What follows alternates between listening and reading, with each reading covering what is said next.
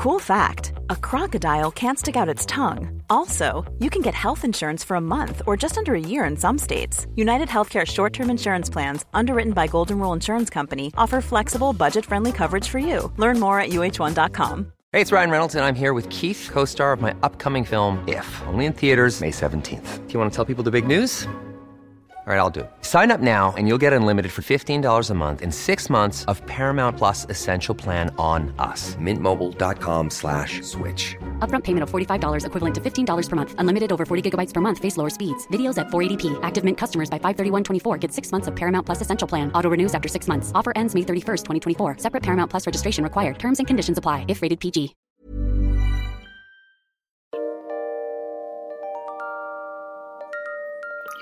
Hello, and welcome once again to another episode of History Dweebs.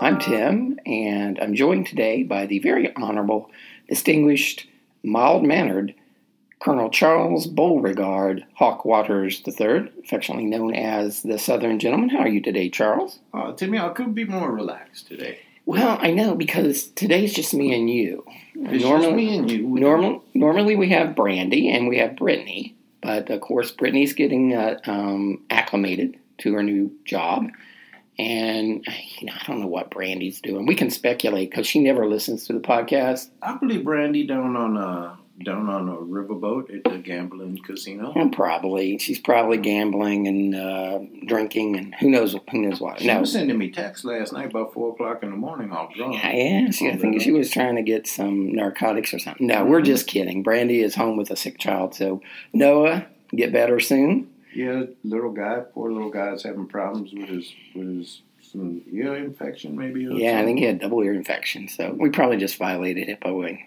announcing that. But anyway, and you're getting ready to go on vacation, I know, Colonel. I'm getting ready to go up to the to the beautiful state of Michigan. It's, it's To one of the Big Blue. places- What's that? The Big Blue. The Big Blue. It's one of the prettiest places you're ever going to go to. And I'm staying in a cabin that's 200 yards from the dog beach. So Nice. Can run up and down the beach. So Rudy will have a blast. Well, I mean, I'm glad you're not taking him to downtown Detroit or someplace. You know, Rudy. but I believe Rudy will fare well in downtown Detroit. Actually, Detroit's kind of nice because you got the um, Motown, uh, Yeah. Motown uh, Mhm. sites and stuff. So it's kind of cool. So we'll have a good time. And now, now you can, after we do this podcast, I know you're getting out of here. Then you can listen to the podcast on your way to Michigan. I'll listen to it on my way. And you know, the thing that's nice about it, what's peaceful is it's like the perfect day. Mhm. I'm getting ready to go to vacation. It's a beautiful day out, It is. It's lovely here in Southern Ohio. and the devil ain't here. Yeah. The devil ain't here with us. Yeah. Yeah, Just- but- it's it's know- like it's like and it's Friday. I mean, It's Friday, and I was thinking about this. You know, in, in Brittany, the young lady brings a lot to the program. yes, and Brittany sure does. She sure does. The devil kind of dead weight.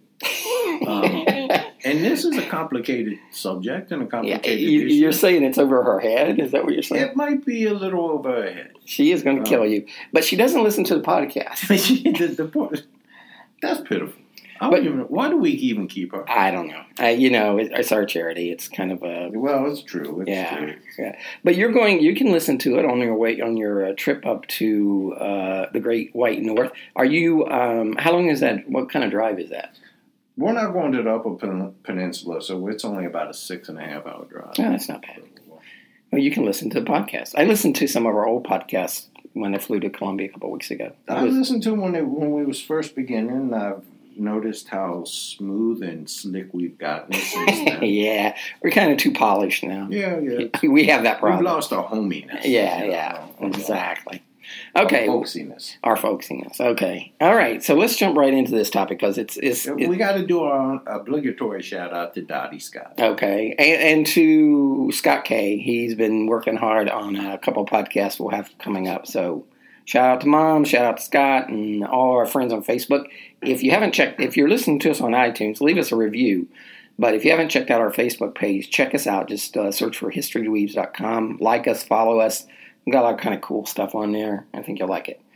But anyway, let's get into the topic. And today's topic is uh, Charles Whitman. And Charles Whitman was an American engineering student at the University of Texas in Austin. He was a former U.S. Marine and also, just a tad bit more information on him, uh, Colonel, he was a mass murderer. He killed uh, 16 people back in 1966. Yeah, he Uh, was he was really the first first American. Uh, you know, it, it, it came at kind of a time when we really. I mean, we'd had mass murders before. We had you know Starkweather. Right. Um, he didn't kill nearly, uh, but But on that scale, but on And- that scale, and and this is when we had. Uh, you could dispatch news crews out right? to get you know i mean because this this this went on for a little bit it wasn't you know like a movie theater thing that we have you know it seems like every day now Yeah, yeah. These shootings are common now, but back in the day, this was, you know, this was like you said, this was kind of the first um, with with television and everything, the first like mass uh, shooting. Um, and I remember when it happened. I was very young. I was like five years old, but I do remember when it happened, and I remember people saying how odd it was. Now, of course, like you said, every other day you're you know someone's shooting up a movie theater or a school or something. But this was um, this was quite weird at the time, and I, I think this is a, a, a bit It's a story is interesting to me because he had some at least some level of insight into what he was doing. He knew something was wrong. he knew something was wrong with him and he was a i mean when he was younger a, a young boy he was uh, he tested out at 138 his iq was 138 Yeah, he was very smart, very smart. so So, hey, so let's let's talk a little bit about his background. So, Charles Joseph Whitman um, was uh, born in uh, Texas on June twenty fourth, nineteen forty one, in Lake. Oh, I'm sorry, he was born in Lake Worth, Florida. He was the oldest of three sons born to his mother, Margaret, and his father, his father Charles uh, Whitman Jr. Whitman's father had been raised in an orphanage in Savannah, Georgia. And you ever been to Savannah, Colonel? i have been It's a beautiful city. beautiful but hot Yeah, it's hot, but it's um, it's a very beautiful area, the coastal Georgia there. Anyway, um, his father had uh, was raised in an orphanage, and he described himself as a self-made man. In 1940, he married Margaret, uh, who was then 17 years old. Um, the marriage was pretty rocky. Uh, it was marred by domestic violence. Um, the Whitman's father was a admitted authoritarian, and uh, he demanded perfection from his from his family, from his kids. He was known to be physically and emotionally abusive, and this was all the way his, his whole life. Uh, as Whitman, uh, Charles Whitman, growing up, uh, he was exposed to this. As a boy, Charles Whitman was described as polite, well mannered. He seldom, seldom uh, lost his temper. He was a very intelligent, as the colonel mentioned. He he, he was um, examined at age six, at the age of six, and had an IQ of 138. Um, Whitman's academic achievements were encouraged by his parents, um, but he kind of had, um, even though he was very um, smart, he was kind of lethargic in his studies at times, and uh, when he didn't lived up to his father's expectations, uh, you know, he would be often be beat. Um, his mother was a devout Catholic. Uh, she raised her sons in the same faith. They regularly attended mass. Um, uh, Whitman Sr. was a fire. He collected uh, guns. He was a gun enthusiast and taught each of his boys an early age to shoot, clean, and maintain their weapons, as I know you all do as well, Colonel. He regularly took them on hunting trips, and uh, Charles, young Charles, became an avid hunter and very accomplished um, marksman. His dad said of him that he could shoot an eye out of a squirrel by the time he was 16. So he was showing signs of talent in that area at a very young age. At the age of 11, Whitman joined the Boy Scouts and he earned a total of 21 merit badges in just 15 months. Um, and he went on to be an Eagle Scout. Uh, and like, wasn't he like the, the youngest Eagle Scout? He was ever? 12 years old. He was the youngest at the time. He was the youngest, and I don't know if that record's been broken. He Mhm. was the youngest uh, Eagle Scout, um, youngest person to ever achieve Eagle Scout status. Yeah. It's- Yeah, and that's in the world. I mean, in the, in the world. yeah. I, because I know people who have become Eagle Scouts, and they've all done it when they was 18. Yeah, they were 19 dogs, old, basically. yeah. Uh, on September 1st, uh, or he was, oh, I should say, Whitman also took a, uh, was an accomplished pianist at, a very early age. So he had a lot of talent. He was very smart, had a lot of talent. Uh, was able to accomplish a lot in, you know, when he was young. On September 1st, 1955, he entered high school uh, where he was moderately popular, um, and his intelligence was noted by his teachers and peers. Um, at age 16, um, he had he had a underwent some uh, routine appendectomy and was followed by uh, that was followed by a motorcycle accident. So he missed some school. He had he also had surgery to remove a blood clot which had formed in around his left testicle. And you don't want you don't want a testicle blood clot. No, That's, no. He he really was he. He got he had the blue balls, Timmy. he, he must have. Balls. He must have, and uh, yeah, that's not a good thing to you, you know. That's that's a yeah, you don't want that. Anyway, he missed a, he missed a total of 16 days of school. That'll make you climb a tower. yeah, yeah, yeah but this was quite, this was a quite a little bit before that happened. This was like uh, eight years before that. So I don't know if it carried over that long, but uh, yeah, that uh, yeah, you could you could almost excuse it if it happened right then. But anyway, one month um, uh, in June of 1959, he graduated from high school. He was seventh in the class of 72 students, so he was you know, in the top of his class. And he uh, at that point enlisted in the United States Marine Corps. He didn't tell his father he had enlisted in the Marine Corps. Uh, because about a month before his graduation, his, his father had beaten him uh, and thrown him into the family swimming pool, almost drowning him. Um, because Whitman had come home drunk after an evening socializing with friends. I'm sure you can relate to that, Colonel, uh, in your youth. In my youth, yeah. yeah. Know a teetotaler. Well, I, I, know now you're a teetotaler, but, you know, this is, you know, he was 17, 18 years old, so uh, it's not unusual for an 18 year old to go out and have a few beers with his buddies, but uh, his father didn't like it, beat him up, threw him in the swimming pool. So Whitman's response was that was to join the Marines without telling um, his father. Uh, so he left home on July 6th of 1958. Uh, I'm sorry, 1959, and um, was assigned a um, 18 month tour of duty uh, with the Marines at Gitmo, Guantanamo Bay in Cuba. Uh, his father still didn't even know he had enlisted after he left. Um, during his initial 18 month tour of duty in 1959 1960, he earned a Marine Corps Gold uh, Good Conduct Medal, a sharpshooter's badge, and um, so he he he done he was doing well. He received 215 out of 250 possible points on his shooting test, and did well when shooting uh, shooting rapidly over long distances and aiming at moving targets. So um, after completing his uh, assignment, well, and mm-hmm. what's an important note there? That's where he learned how to shoot the M1.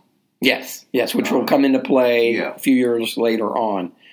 Um, after completing his, uh, which the M1, I guess at this time, this was before the M16, so the M1 was the standard uh, military, mm-hmm. uh, yeah, military issue rifle. Yeah. So Whitman, uh, anyway, after completing his initial assignment, um, he applied for a U.S. and Marine Corps scholarship program, and his goal was to attend and complete college and become a commissioned officer. He entered the uh, mechanical engineering training uh, engineering program at the University of Texas at Austin. Have you ever been to Austin? I have been to Austin. Is it nice?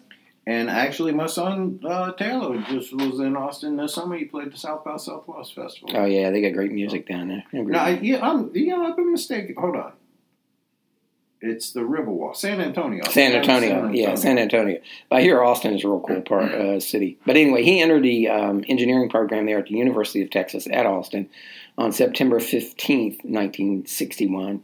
Um, he didn't do very well. He was initially he was a poor student and. Um, his grades were really not very impressive. Um, but, he, but, he, started. Um, it's in college, or maybe a little bit earlier in Marines. He started gambling, um, so he was showing little signs of compulsive behavior. Uh, shortly after his enrollment at the university, uh, him and two of his friends were observed poaching a deer. Um, someone, a passerby, noted uh, noted his uh, license plate and reported them to the police. They both were uh, butchering the deer in a shower at Whitman's dormitory. Yeah. I don't know, man. I don't know how that happens. You t- Wait, kill a deer and you take it to the dormitory. Bitch all the way back. that, you know, over across that's why campus. I've always been against hunting. Uh-huh. Uh, you know, my, my, stepdad's from Tennessee and he likes to hunt. Mm-hmm. And well, two instances. One, he he liked the squirrel hunt and rabbit hunt, Mhm. and he wanted always wanted me to go with him. And my big thing was I don't like getting up early in the morning. Yeah, you, And know, it's you, cold. you kind of have to get up early in the morning to get a deer. Yeah, and then he gives me a. Uh, he said, "I got you your own vest."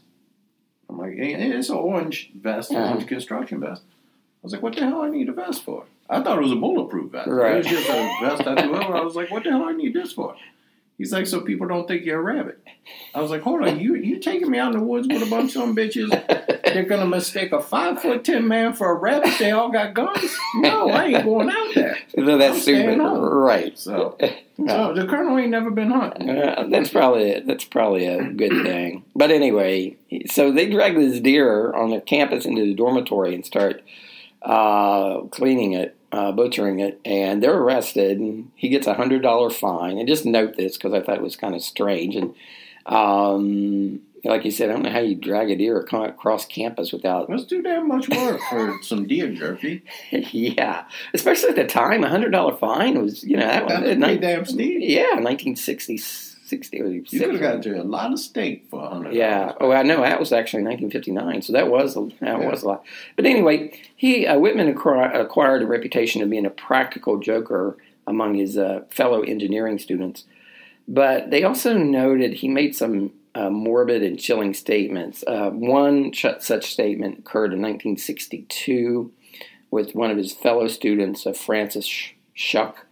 Uh, they were at the bookstore in the main building at the University of Texas when uh, Whitman casually remarked to him, uh, pointing out the tower in the center of the uh, campus, and Whitman remarked that, um, to his friend that a person could stand off an army atop of that tower before they got him. So, some indication there that he's having these um, uh, these thoughts running in his mind. Anyway, in February of 1962, Whitman meets Kathleen Frances Leissner. She was a teaching student uh, who was two years younger than him, and um, that was his first serious girlfriend. They courted for five months, and in July of 1962, they announced their engagement. They were married then um, the following month of August of 19, August 17th, 1962 uh, in um, Leissner's hometown of Needville, Texas. Um, ironically, the couple chose the 22nd wedding anniversary of Whitman's parents as the date for their wedding. And I say ironically because as we go through the story, uh, you'll uh, Whitman started to keep a diary, and you just you know by reading the diary and what was in the diary, highlighting what's in the diary, you could tell that he just had this. Um, he he was he grew up in a very abusive uh, situation, and his parents, or his father, was very abusive not only to him but to his mother. They would separate later on. We'll get to that in a bit.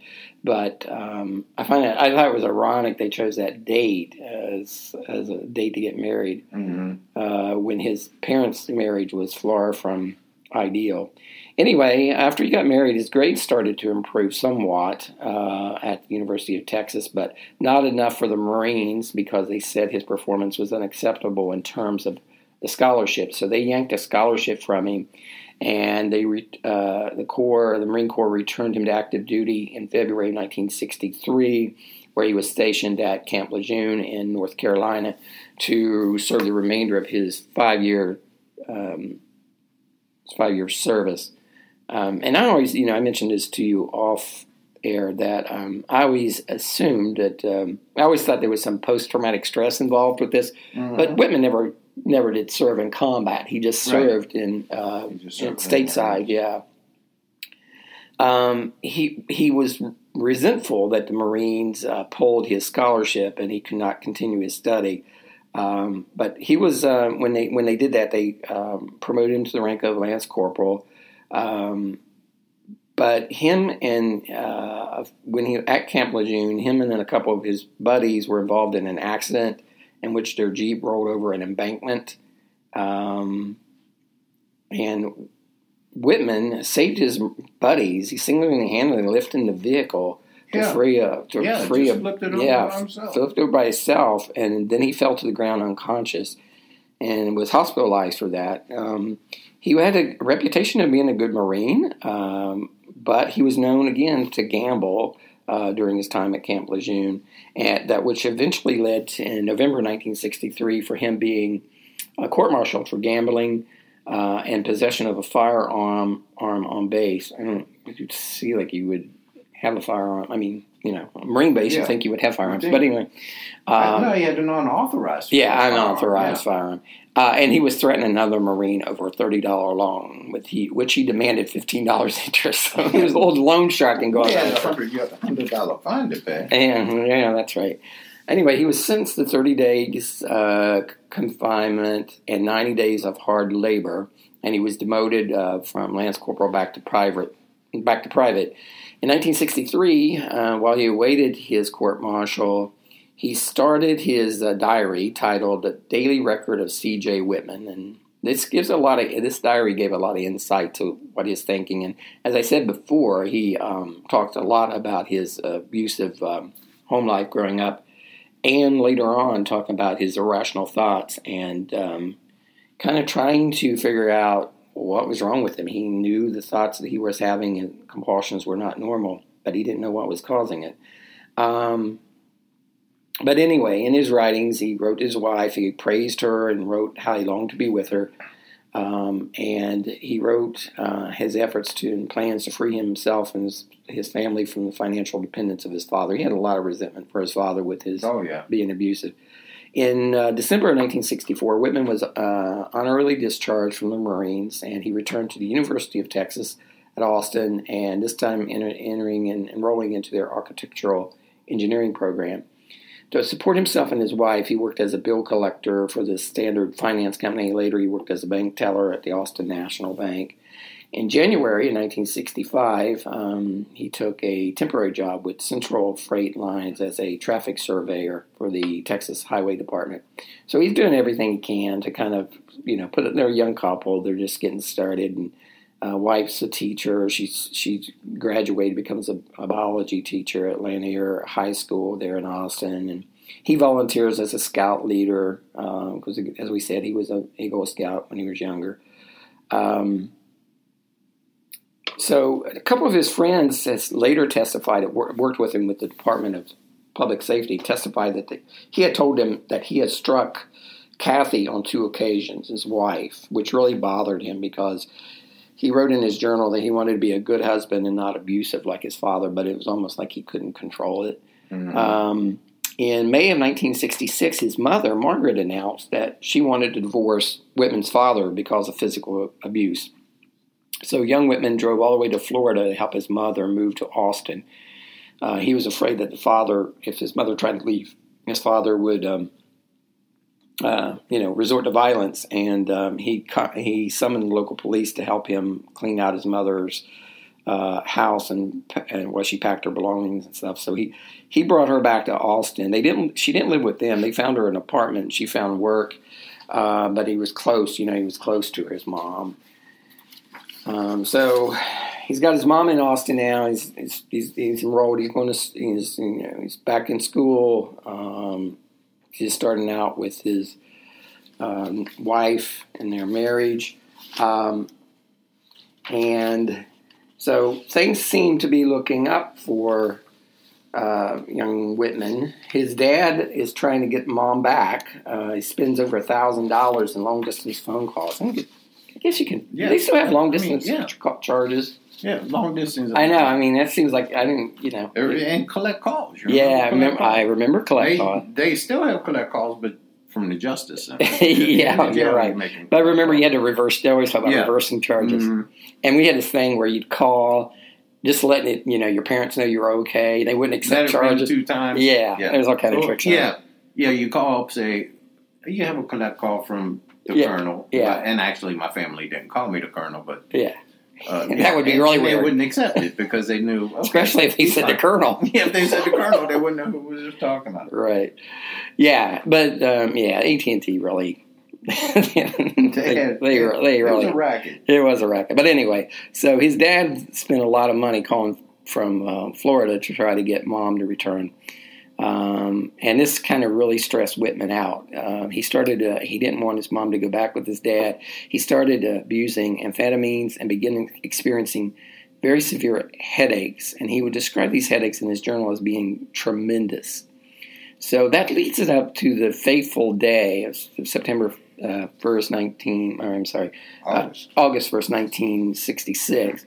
on the eve of the shooting at the University Tower, uh, Whitman wrote in his journal uh, that reaffirming his love for his wife and his mother. And these final entries were written in past tense, so it suggested that they may, he had may had already killed Kathy and his mother, and that leads us up, it leads us up to the murders.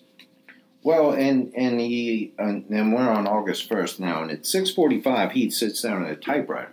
Mm-hmm. He starts to type out a suicide note, and I'll just give you a big uh, start of this. It says, "I do not quite understand what compels me to type this letter. Perhaps it is to leave some vague reason for the actions I have recently performed." Now, this is after he killed his mother and Right. uh, his wife. Yeah, so he he leaves he leaves a couple of notes, right? And when and actually, yeah, and, and when he killed his mother, he he left a note right next to her. Um, that So said, that's- and he, again- he goes in and he what his mother's the first to go. Right after midnight, he goes to his mother's house and he stabs. Well, he stabbed her in the heart, Yeah, and he leaves a letter next to her, and it says, "To whom it may concern, I have just taken my mother's life." I'm very upset over having done it. However, I feel that if there's a heaven, she is definitely there now. I'm truly sorry. Let there be no doubt in your mind that I love this woman with all my heart. Now, I'm going to tell you something. Mhm. There ain't nobody walking around heaven who killed their mama. Okay? well, she might be in heaven. He just might not. but he ain't up there. He probably He ain't is. up there. He You can probably- do a lot of things in this world. Yeah. You can do a lot of things, but you kill your mama. You you gotta you gotta do a lot of repenting before you can even get considered for a And there wasn't there some was there some indication that he may have drugged her or was it his wife? I know you they're they're not really they're not sure how his mother died. There's there's a, he stabbed her in the heart, but there's some dispute as to whether how she died hmm and whether he hit her over the head first, knocked her out, what he did with her. Um, they they But- never ever was have been real clear on that. Now his he comes back home to his house. uh, Um, After killing his mother, killing stabbing his her in the heart. yeah, and then finds his wife Kathy, and she for whatever reason slept naked. Um, Can't, I don't blame a woman And for that. you know, they always mention when people sleep naked. I don't know if you yeah, ever. Marilyn Monroe was found nude. Yeah.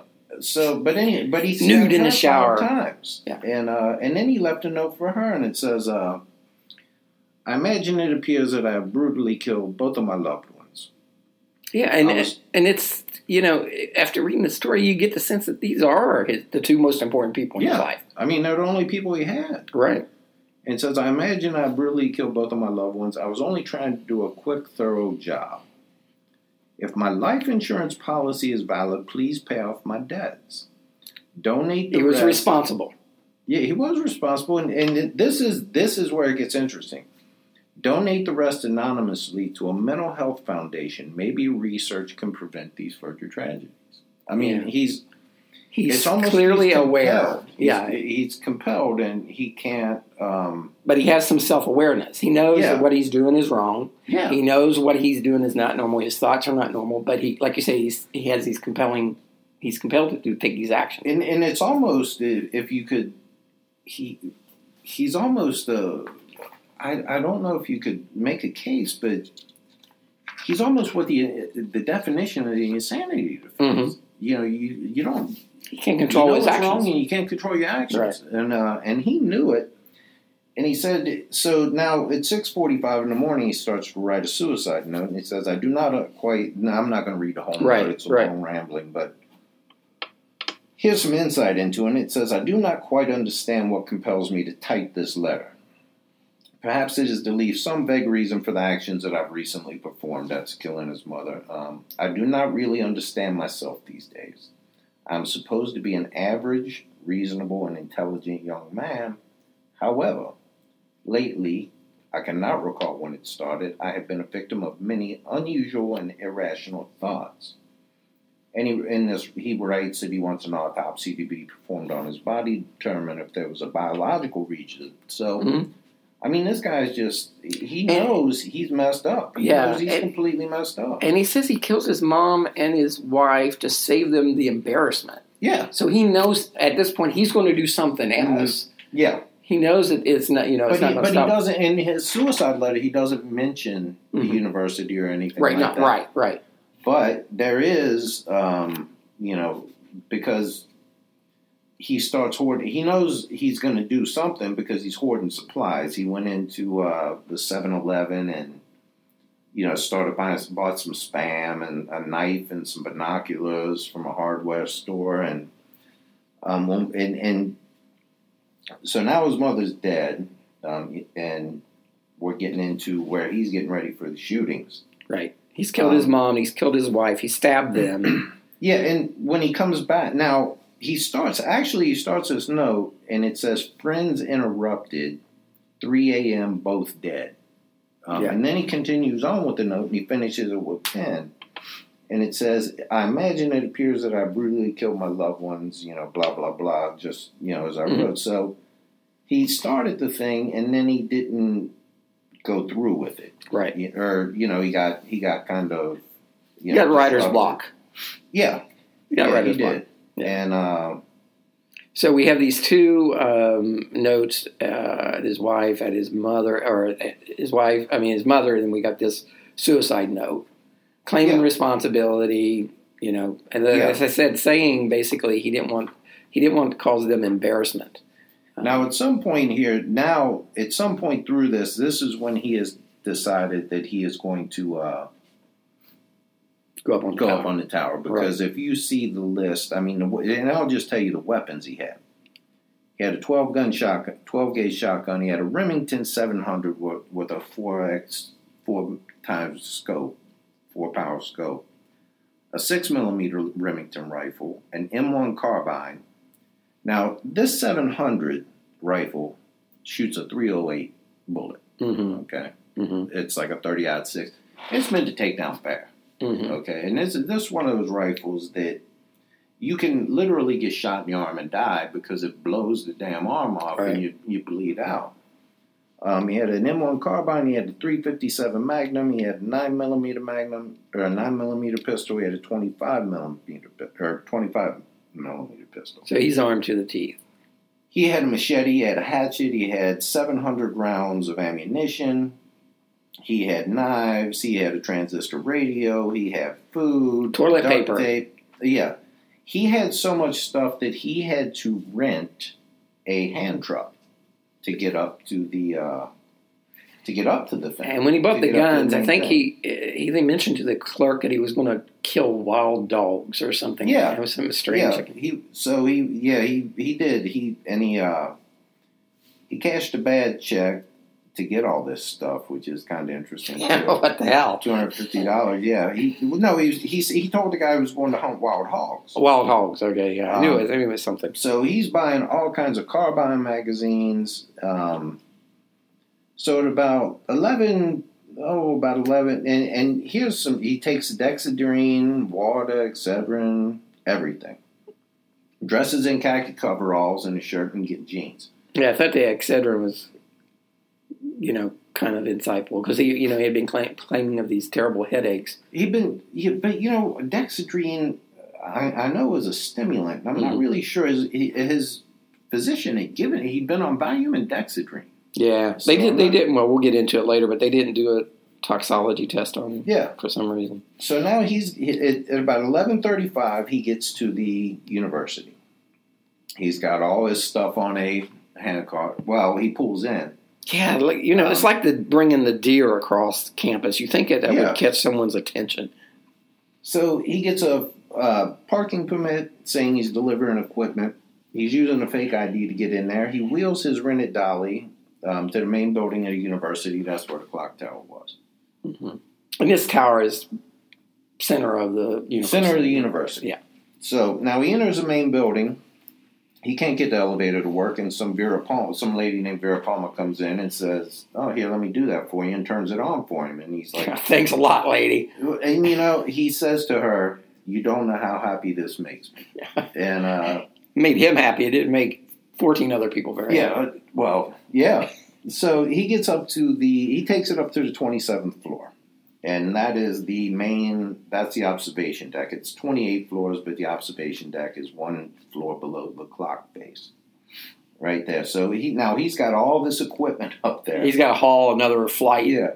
So he gets up to the reception area and the receptionist up there Edna Townsley um, is like you know what are you doing up here? Mhm. and by this time it's too late for her. He he actually crushed her skull with his rifle butt. Oh um, man.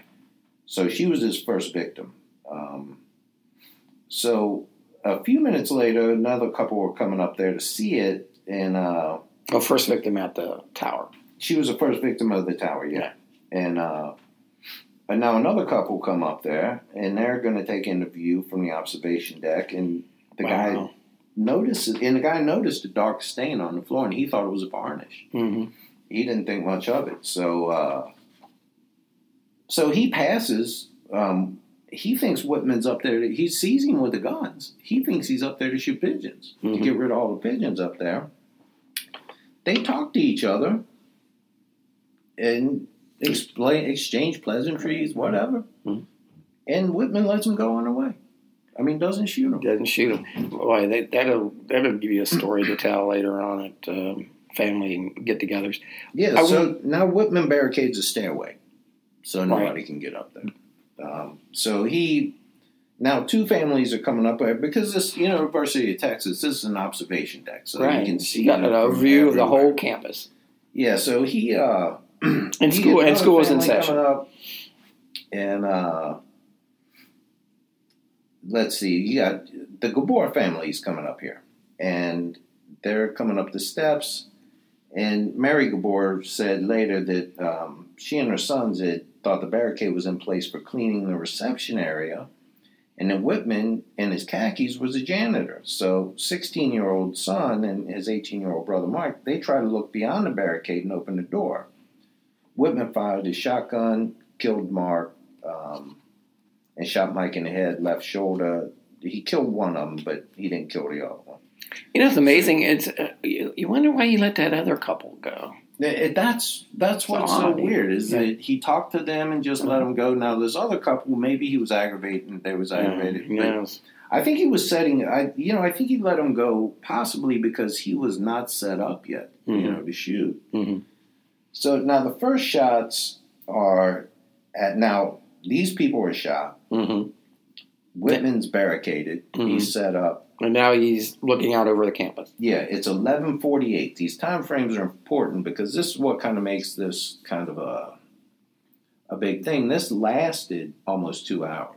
You know, Man, this thing went on for two hours, and this is when news crews could get there. right? So, you know, I'm not going to go through the whole list of victims. We'd be here all day. Um, but some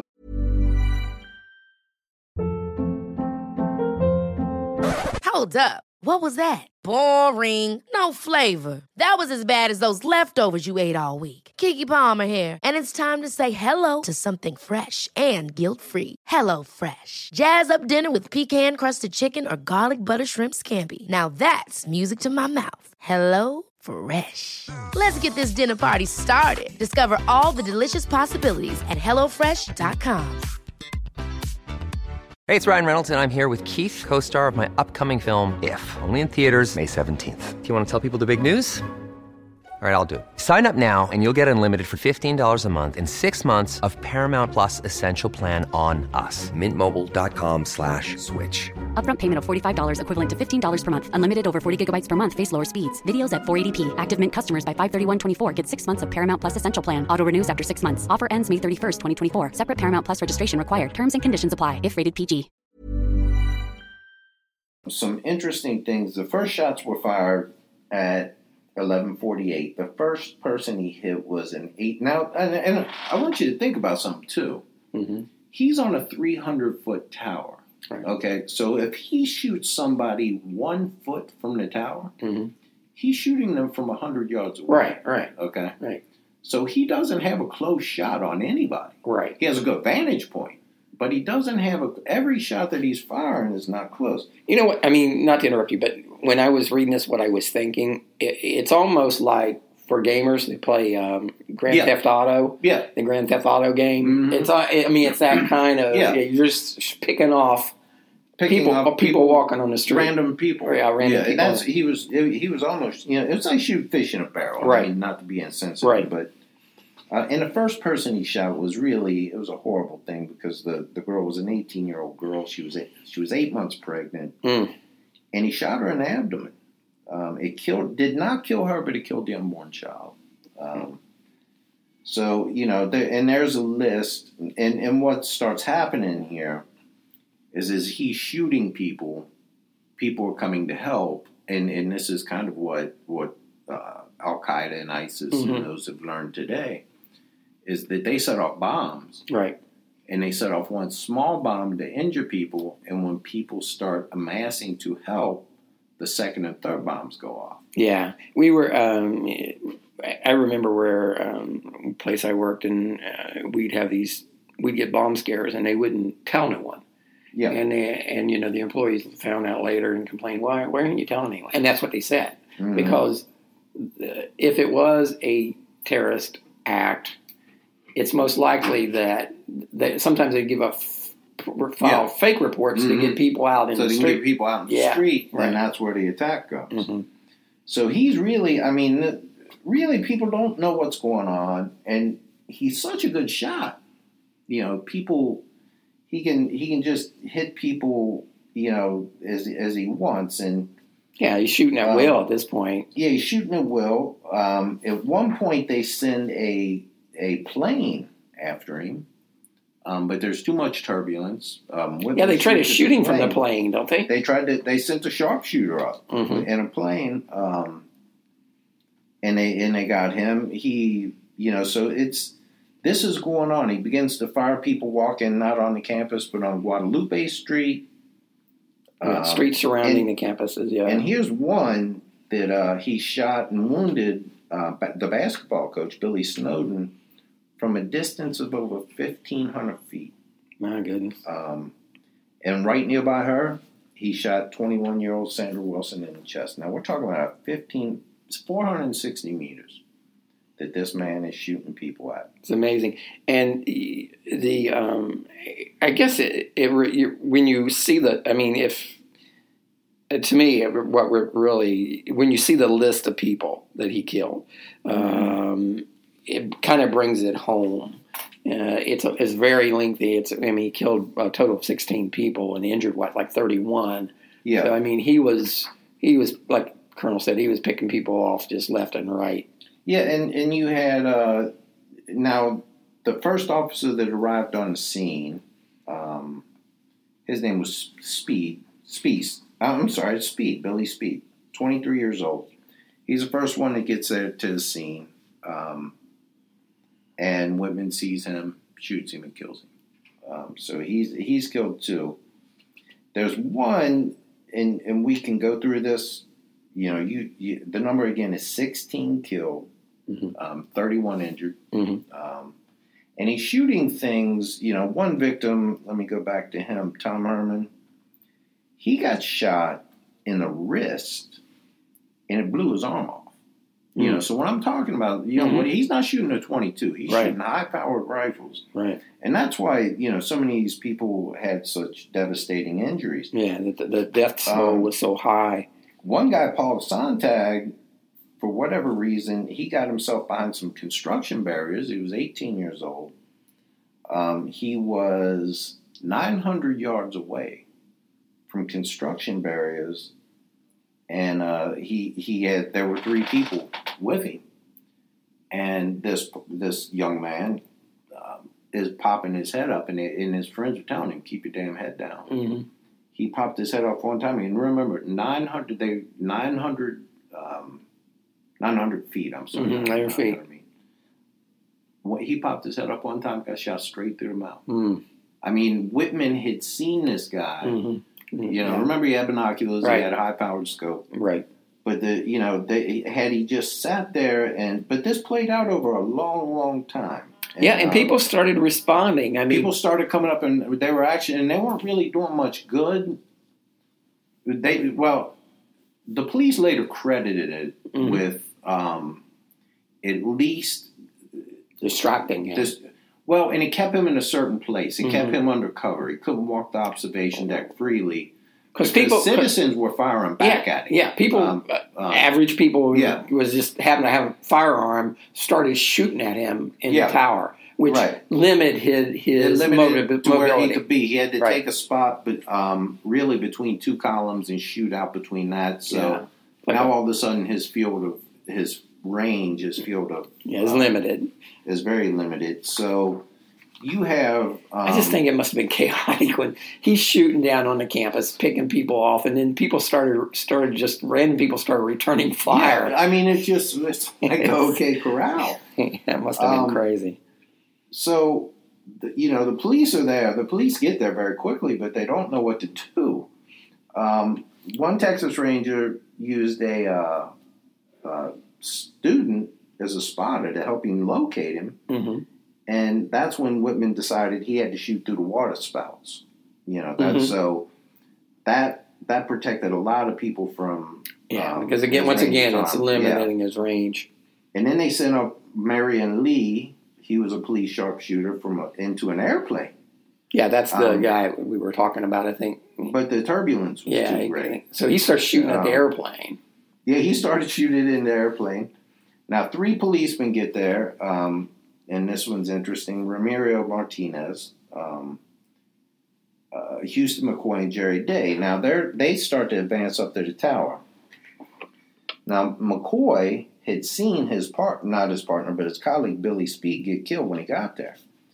So they start. Uh, they heard the radio reports. They run up there uh, with a citizen, Allen Crum. So uh, now, as everyone up there, um, they they were the first to reach the tower's observation deck, and they get to the 26th floor, and they they got the they run into this Miss Gabour just had her son shot.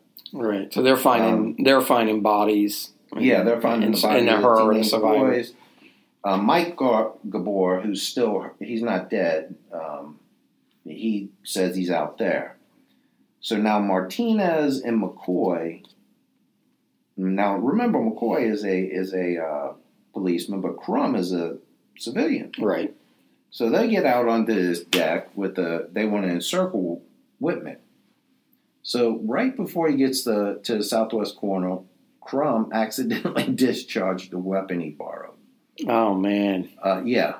So now Whitman, who was unaware of either any of them being up there, he's now aware of it. So he starts to fire back, um, but his attention was drawn to where Crum had discharged his rifle. hmm So even though this was, you know, uh oh, Mhm. it turned out to be a good thing. Because as Whitman sits crouched, you know, he's hiding behind, he's got covers. Uh, Martinez jumps out and fires all six rounds of his 38 revolver. Um, it, now he's shooting a 38 revolver, and, and to me, you know, I shoot, and I'm not a bad shot. Mhm. But a 38 police special of 50 feet, it's pretty, it's pretty iffy. hmm Um, now Martinez fires, but and he missed him. But McCoy jumped right in front to the right of Martinez, and he's got a shotgun. Fires two shots, a double aught buckshot uh, with his 12 gauge, and he hits Whitman in the head and neck. Yeah, he saved he saved the other Martinez bacon because Yeah, He- Mar- he- now Martinez fi- shoots one his six rounds. right. Martinez then gets a shotgun, who and he shot, and he actually did hit. He did hit uh, Whitman in the arm, but Whitman didn't realize where they were, and he's about to open up on him. And Martinez, or um, not Martinez, Whitman jumps, or not Whitman. I got my Houston. all mixed up. Houston. Houston um, jumps out and shoots him hmm um, Houston. McCoy. Yeah. So McCoy shoot jumps Mhm. out and shoots him twice. Yeah. But Martinez gets all he at first the media. Martinez is running around saying, "I got him, I got him, I got him." Even though he and all missed you him. did, you missed him six times, and you nicked him on the elbow with a shotgun shot. yeah. And then your Um, partner comes up Your partner came up and blew his damn head off and saved your ass. and saved your ass. Um, so I tell you, both of them, all three of them, or four of them, eh, you know, oh, man, that's that's courageous. Going, up- I mean, I know Yeah. that's their job, but I mean, that's pretty courageous going up in the tower where you got some psych up there firing away, and Well, and you know, You earn your- you earn your money interesting that now, day. And and and I talk about the timeline. they hit that tower. They got up to the top of that tower. Now, this shooting, remember, it started at 1148. Mhm. These policemen got to the top of that tower at 1.30. Man. So this has been going on for two hours. Two hours Two he's hours. been shooting. And what you know, what I did not understand going through all this is how the hell was there only three policemen up there? Yeah. I mean, what you know, Where- what the hell was going on? Yeah. I mean, you have this now. You'd have the whole, the whole, and there's a couple. Billy Speed was a policeman who got killed, but there's one interesting kind of side note to this. Um, in 2001, Mhm. David Gunby, Mhm. Um, he was a student. He was an engineering student there. Mhm. He got shot in the back. Well, during the shootings, he got shot in the back. Now, it did so much damage to his kidneys that his entire life he was on and off dialysis. Mhm. Um, it was very painful, very, you know, just uh, obviously it, it made for a very bad life for the man. Um, and in 2001, he decided to stop dialysis. Now, he was a very uh, religious, conservative man. His, uh, his friends all believed that he was actually committing a sin by stopping dialysis, but the pain and the misery and everything had become too much for him. Mhm. And his kidneys were ruined by that shot. Well, he stopped dialysis in 2001 and died right soon after. Mhm. His death was ruled a homicide from Charles Whitman. So really, yeah. So is he? Is he? So then is it He's the last victim. the last one? So he is number. He's number sixteen. Yeah, Okay. he's number 16. Actually, actually, yeah, he's actually number 17. Oh, There number were 17. 16 killed there, but um, died later of injuries was David Gunby. Yeah. So, Yeah. It's It's, kind of like at. Uh, it's kind of like um, James Brady was shot when Reagan Right. was shot and yeah. died years later of his complications, and uh, so really changed that charge to. Uh, you know, there there were talks of changing the charge uh, to John Hinckley to murder Yeah. because of the uh, death of Yeah, James Brady, relating having been related di- directly to the shooting in 1981. Yeah, and you had, I mean, and, and just to give you, you know, how this was going, um, you know, a, the a history professor first called at eleven fifty two, um, and and this was another one, uh, Roy Schmidt. He was fifteen hundred feet away when he got killed. And these guys Um, were, yeah, and students you know they the students and the staff they were they were trying their best to get the wounded to safety you know and they're getting shot when they do it and one student later said that was a moment that separated the brave people from the cowards i realized i was a coward i mean I, it- hey, know, I'd been digging. I'd been digging a hole in the ground. I mean, that would well, have been you know the medical shit. personnel that came in there and they were very brave but they were they were using armored cars and provisioned ambulances from local funeral homes to reach the wounded Yeah, Um, so you know they had time to get all that stuff together. Yeah, and he uh, one of the victims was an ambulance driver, Morris Hohmann. He got shot in the leg. Um, but again, you know, we're not talking about a nine millimeter. We're not talking about he got shot in the leg, severed a major artery. He bled out. Um, Man, I'm telling you, it just seems like a game of uh, Grand Theft Auto to me. I mean, it's you know, yeah, you and, and I mean, people You, become on the your victims are just almost uh, you know you become insensitive to them as being really human beings and yeah, just, just shooting whatever moves like almost like it's target practice or something. and and just what's so interesting about this guy is that you know there was there was an aftermath, and and you're going to cover some of that. Um, but you know what's so interesting about the guy is that he was he was an intelligent guy. He had no reason to. He was not you know. So many of these guys you see in the in the movie shootings and the things like that, they're they're losers. They're Mhm. outcasts in Mhm. society, Loners. discarded. Mhm. Um, he wasn't. Right. He He was he was intelligent and he, he also had like I said before, he had some insight. He knew Yeah. something was wrong. He didn't Yeah. know what it was. he didn't know what was driving him to do Mhm. this, and and he had actually at one point, um, in talking to a psychiatrist back in March, um, said that he was just oozing with anger, and that he did mention he just wanted to climb a tower and shoot as many people as he could. Yeah. Um, It's a, now that's you know, not something a psychiatrist is. I mean, obviously, a psychiatrist is going to take that seriously, Mhm. but you know, he was he was. That's oh, I, I think they would today. They would, yeah, Yeah, absolutely. today, he said I was going yeah. to. Do I feel like going to the movies and shooting Right. a bunch of people. But again, this is a time when really kind of mass murders, mass shootings really wasn't that common. No, but I think what what separated this, you know, and and there, it wasn't that common, and and I just saw, and you know, statistics can tell you anything, but um, it you know, a mass shooting now is considered shooting more than three three or more people is considered. Oh, that's the shooting. definition. Yeah. And I saw a headline the other day that said in 255 days, we're 255 days into the year. hmm In this country, do you know how many mass shootings we had? No, how many? 255. Oh my God! One mass shooting a day, and that's a shooting of three or more people.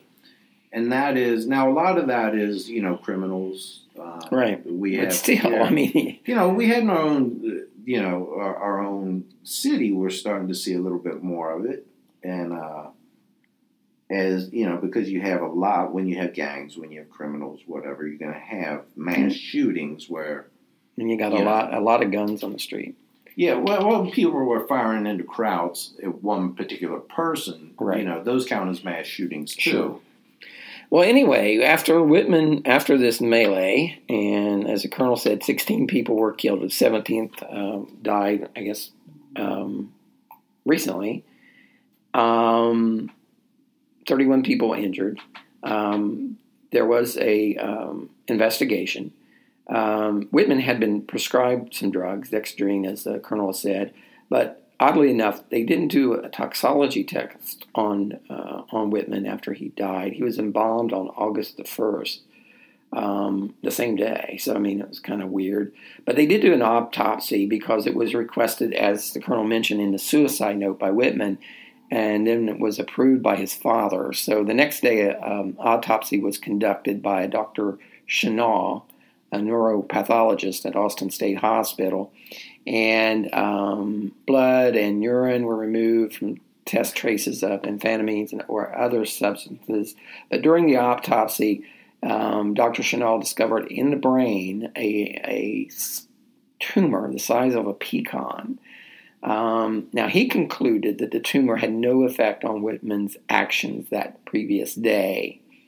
It's just amazing how quickly they did that, you know. Yeah. like right away. They embalmed him right away, and then they did an autopsy, you know. And he wanted to be cremated. yeah, he did. He had a request to be cremated. But anyway, the results um, uh, was that uh, in that initial autopsy, that that, that the pecan-sized tumor had no effect on um, Whitman's action. However, Texas uh, governor at the time, John Connally himself, was a victim of, of course, the shooting in, uh, when Lee Harvey Oswald shot from a um, down on a crowd to assassinate President Kennedy. Connally, of course, was shot during that incident. Anyway, uh, he was governor of Texas at the time, and he commissioned a task force of uh, different professionals to examine the physical autopsy findings and uh, trying to find material uh, related to Whitman's actions and motives to try to figure it out. As you can imagine, this was a huge story. Um, the commission was composed of uh, neurosurgeons, psychiatrists, pathologists, psychologists, and the University of Health Center directors.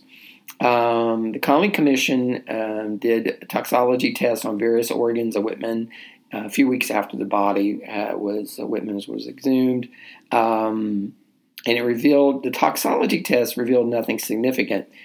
Um, but they did examine that tumor, and they concluded that the that the initial autopsy by Dr. Chenar that said that the tumor had not had any impact on Whitman's actions uh, was actually in error. That the tumor they found conceivably could have very well influenced uh, Whitman's action because I guess it pressed on, and you know I'm not going to get on the um, We had problems with that word when we was doing Melodimer. yeah, but anyway, it's basically the region of your brain that makes you feel emotion, empathy. Yeah, um, and the, the, fight or flight Yeah. um, um, response. So their they, they believe the, the Connally Commission came out with this report, and they believe that the um, that the uh, tumor did in fact play a, a large part into um, Whitman's actions, and you know certainly that would explain the terrible headaches that he was having. That certainly was bothering him. But anyway, um, that was their conclusion. Um, now the, the, commission also went as far as said that the um, state of Texas, University of Texas, and state agencies should provide aid to the survivors, including loans, uh, to assist them with their uh, medical and mental uh, issues and support rehabilitations. Those recommendations were not put into effect. Um, the investigative officers found that Whitman had visited, as you mentioned, university doctors in the prior year uh, before the shooting and that prescribed him various medications. Uh, he had seen a minimum of five doctors between the fall and winter of 1965. So this is just, you know, less than a year before the shootings. Uh, and then he met, as you said, he met with a, a Dr. Cochran who uh, was a campus psychiatrist, and he's where he made the statement that he was thinking about going up in that tower with a deer rifle and start shooting people. But um, it was never reported, so um, not, you know nothing was done about it. But anyway, um, a joint funeral for Charles Whitman, his mother and Margaret, and or, I'm sorry, his mother and his wife. Margaret was uh, was held. His, his mother Margaret and his wife was held at the family's uh, home parish on August 5th, 1966. So they were buried at the same time. And kind of odd, as a veteran, Whitman was entitled to uh, burial with full military honors. His casket was draped with an American flag, um, and he was buried next to his mother at the Hillcrest, Florida Hillcrest Memorial Park. And as you said, he he had re- requested to be cremated, mm-hmm. uh, but he was buried.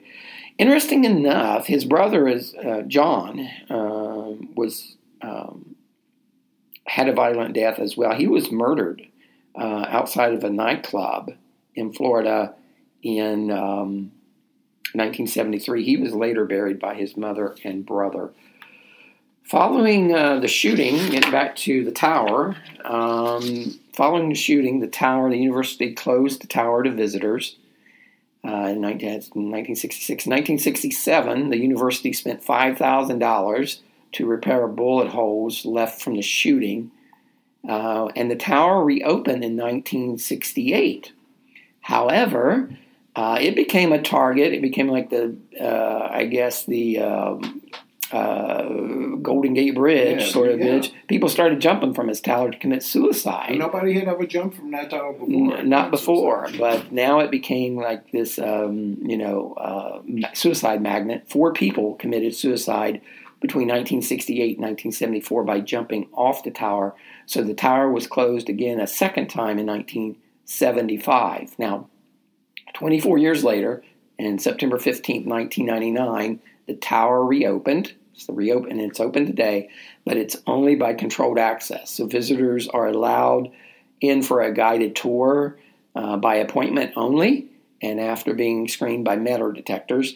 Other security measures include stainless steel uh, doors uh, were installed. And I just, I just say shut the damn tower down, yeah. oh, yeah. you know, because some psycho is going to go up there again someday. It's just you know, just you close it down. What I find interesting about about him too is, is when you when you talk about all the mass shooters, mm-hmm. and, and, you know, you got these guys now that are. Uh, um, he is even now, you know, from that time on. I mean, he had the he had the the funeral with his family. Mm-hmm.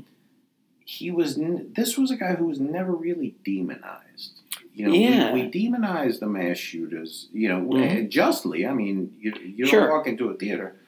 But this guy seems more of a sympathetic character. I, I was going to um, say that. It, um, it, it's interesting not, you bring that up because I'm thinking while you're saying this, you know, you know, if it's not for the play, how, yeah. other than other mm-hmm. than other than that, how did you like to play Mrs. Lincoln? Mrs. Lincoln, yeah but he seemed like a decent guy up to yeah. this day. He killed his right. mother and his wife and shot up fourteen people. But but um, you know he, he he obviously had concern for his mother. He wanted to protect her from the abuse of his father. He had a very challenging childhood. Um, not that that excuses his actions by any mean, by any stretch of imagination, but like you said, he knew something was wrong. He just couldn't Mm-hmm. figure out what it was. And he, you know, he was basically pleading in these suicide notes, please do an autopsy and Yeah, find out out what the hell wrong with me. what's wrong with me What's because with me? this is not rational. Anyway, so in January of 2003, the University of Texas at Austin committed 200,000 and sought another 800,000 dollars into redesign the memorial garden on campus and dedicate it to recognize the deaths uh, that occurred on August 1st, 1st, 1966. The memorial garden was dedicated in 2006, 40 years after the event a bronze plaque dedicated to all those affected, and I, I believe it's like the the wall in the, uh, Yeah, the, the Vietnam Memorial. The names Smaller, are yeah. yeah, the mo- all the names are on it. So that's why I said if you see it, Google it or something. It's it you know kind of brings it home. It hits home. I think when you see names, you get names attached to these victims, but it lists all the names of the victims. So. Yeah, this is um, this And is a different one. on if you got on YouTube, you can see a little bit of the footage of uh, because this went on for two hours. And again, this is when film crews they couldn't do things live, but Right. they could get there. Now the problem, you know, they couldn't get too damn close because this guy was shooting people at fifteen Sure, feet. sure, So you know, you don't have right. you know. Um, You know, this is what three years after the Kennedy assassination. Mm-hmm. So yeah, they so they had the the, the ability to uh, shoot footage there anyway. But like you said, you run the risk of getting Yeah, that, that's why off. you didn't have so much, you know, TV because it lasted two hours. Mhm. So you had plenty of time for news crews to get there. But again, he's shooting ambulance drivers. Yeah You know, yeah he shooting- ain't gonna have no problem shooting anchor man. yeah So you know, but he, uh, and and you know I, what I found specifically when I realized, okay, this man's disturbed because I don't know if you saw pictures of his mother, his wife, his uh, I I did yeah very pretty wife, yeah very pretty Yeah. wife. and he I mean I mean yeah of course you can't tell anything from pictures it's stupid but it, it's not like you're looking at a wild eyed crazy guy when you see No, he was uh, all, he was the all American boy. yeah yeah But he blonde comes home hair now- I young Mm-hmm. want you to think about this. You're married, you're young, you come home, your wife's sleeping naked, all right? You come home to a pretty naked woman. stab her in the heart And you stab her in the heart. yeah Fuck that was messed up Now, you know something wrong with you. yeah yeah. Something yeah wrong with you because there's other things you could be doing besides besides yeah, stabbing him in the heart with a knife. yeah he was a sick puppy but He Um, just something was just so and, and and he the term deranged comes to mind. I Mhm. mean the the that something has scrambled your brain. Yeah, he was twisted, and he knew he was twisted. So Mhm. I kind of do you do you kind of uh, how do you feel about that the commission's findings about the tumor? That it had an impact Yeah, yeah. Oh, absolutely. Yeah. I mean you you look at you know they they they have yet to find a serial killer.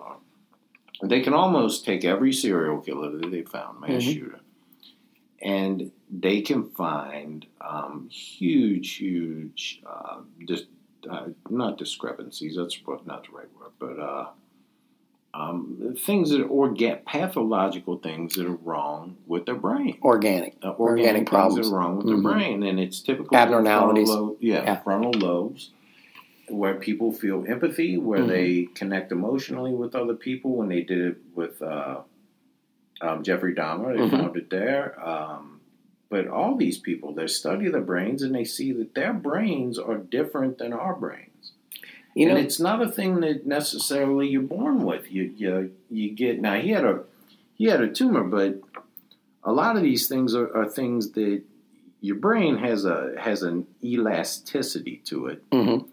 That events can change the way your brain's wired. yeah. I mean, it can change what you do. And you know when we because we do a lot of these podcasts on these serial killers and mass shooters.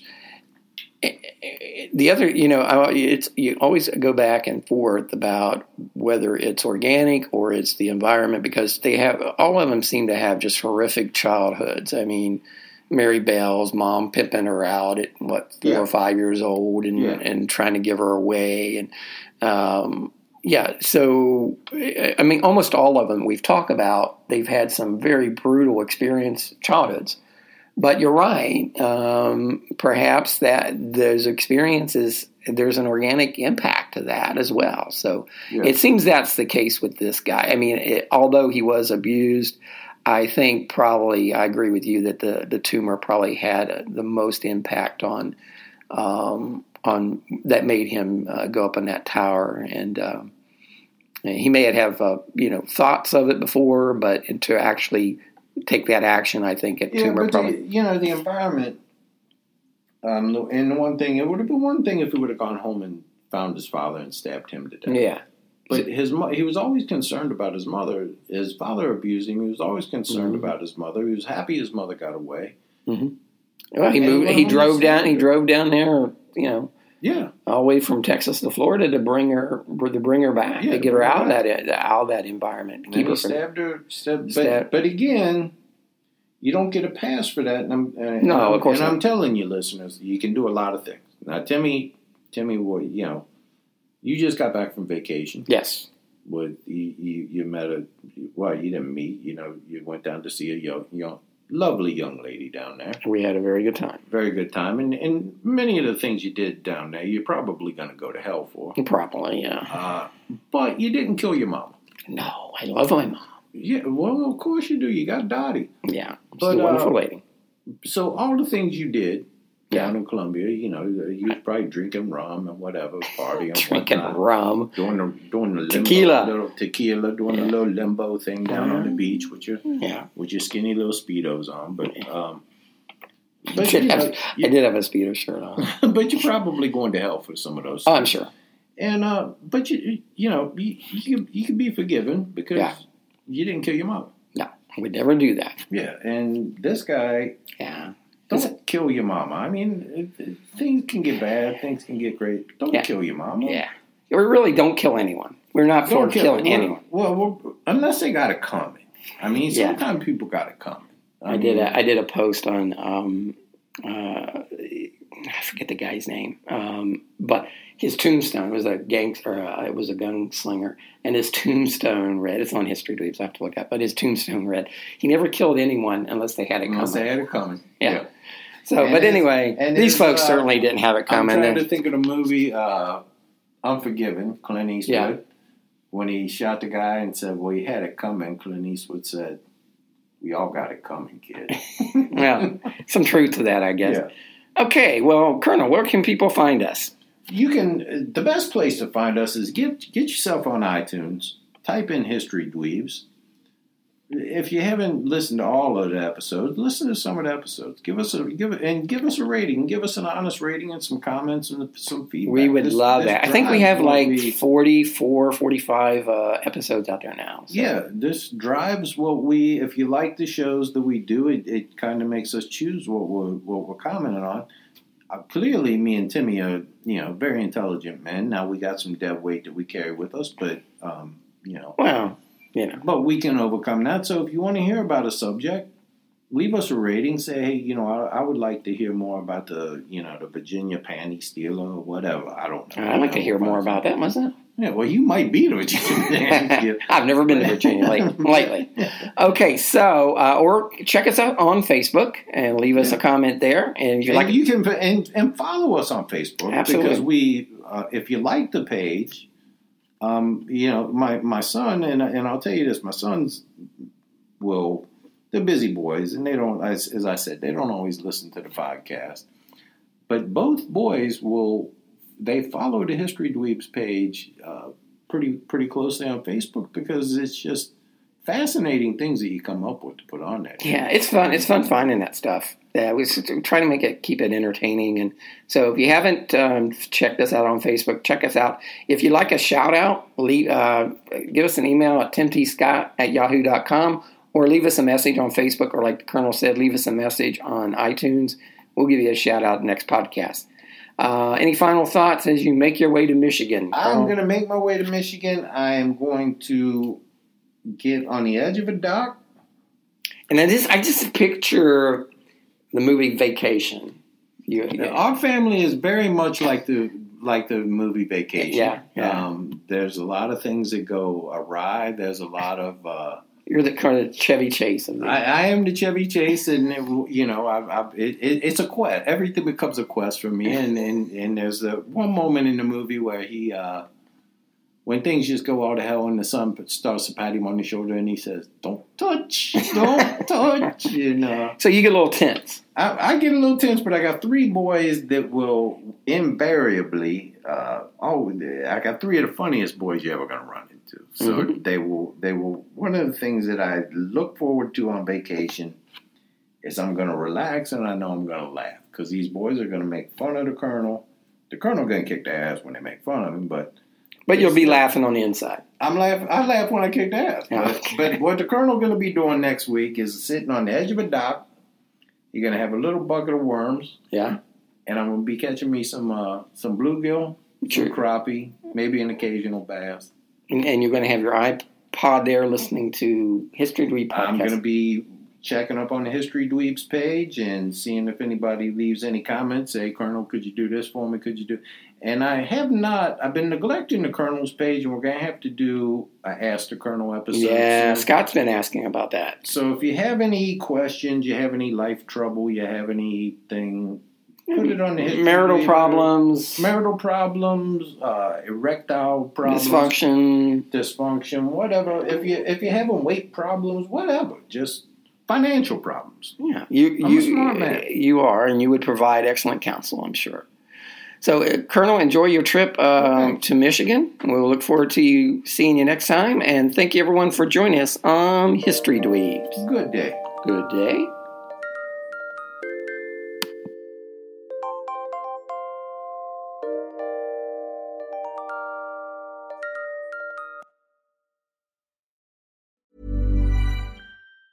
Ever catch yourself eating the same flavorless dinner three days in a row? Dreaming of something better? Well, HelloFresh is your guilt-free dream come true, baby. It's me, Keke Palmer. Let's wake up those taste buds with hot, juicy pecan-crusted chicken or garlic butter shrimp scampi. Mm. Hello Fresh. Stop dreaming of all the delicious possibilities and dig in at HelloFresh.com. Let's get this dinner party started.